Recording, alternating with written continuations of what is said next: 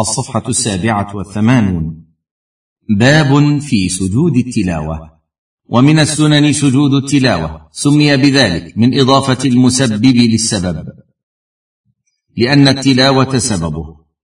فهو سجود شرعه الله ورسوله عبودية عند تلاوة الآيات واستماعها تقربا إليه سبحانه وخضوعا لعظمته وتذللا بين يديه. ويسن سجود التلاوة للقارئ والمستمع. وقد أجمع العلماء على مشروعيته. قال ابن عمر رضي الله عنهما كان النبي صلى الله عليه وسلم يقرأ علينا السورة فيها السجدة فيسجد ونسجد معه حتى ما يجد أحدنا موضعا لجبهته. متفق عليه. حاشية البخاري برقم ستة وسبعين بعد الألف ومسلم برقم خمسة وسبعين بعد الخمسمائة. قال الإمام العلامة ابن القيم رحمه الله ومواضع السجدات أخبار وأوامر خبر من الله عن سجود مخلوقاته له عموما أو خصوصا. فسن للتالي والسامع أن يتشبه بهم عند تلاوته آية السجدة أو سماعها وآيات الأوامر أي التي تأمر بالسجود بطريق الأولى. حاشية. إعلام الموقعين في الجزء الثاني الصفحة الثامنة بعد الأربعمائة. انتهى. وعن أبي هريرة مرفوعا إذا قرأ ابن آدم السجدة فسجد اعتزل الشيطان يبكي يقول يا ويله أمر آدم بالسجود فسجد فله الجنة وأمرت بالسجود فأبيت فلي النار. رواه مسلم وابن ماجه. حاشية رواه مسلم برقم واحد وثمانين.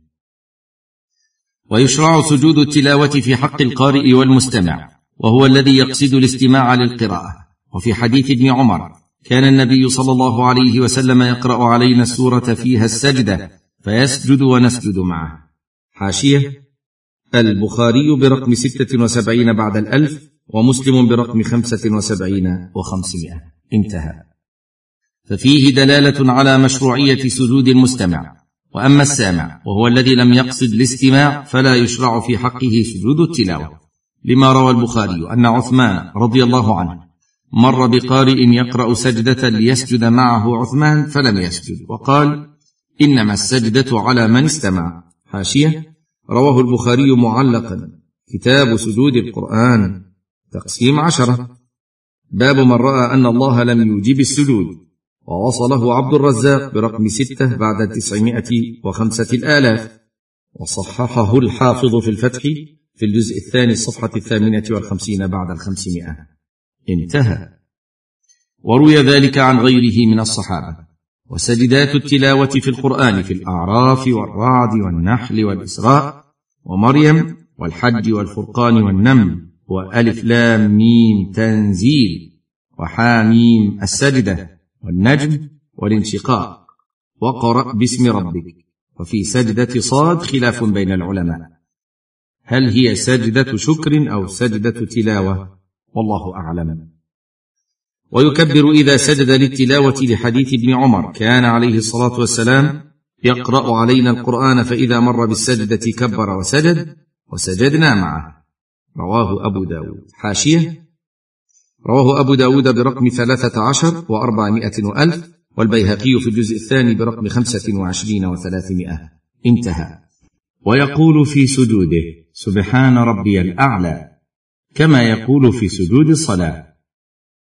وإن قال سجد وجهي لله الذي خلقه وصوره وشق سمعه وبصره بحوله وقوته اللهم اكتب لي بها أجرا وضع عني بها وزرا واجعلها لي عندك ذخرا وتقبلها مني كما تقبلتها من عبدك داود فلا بأس.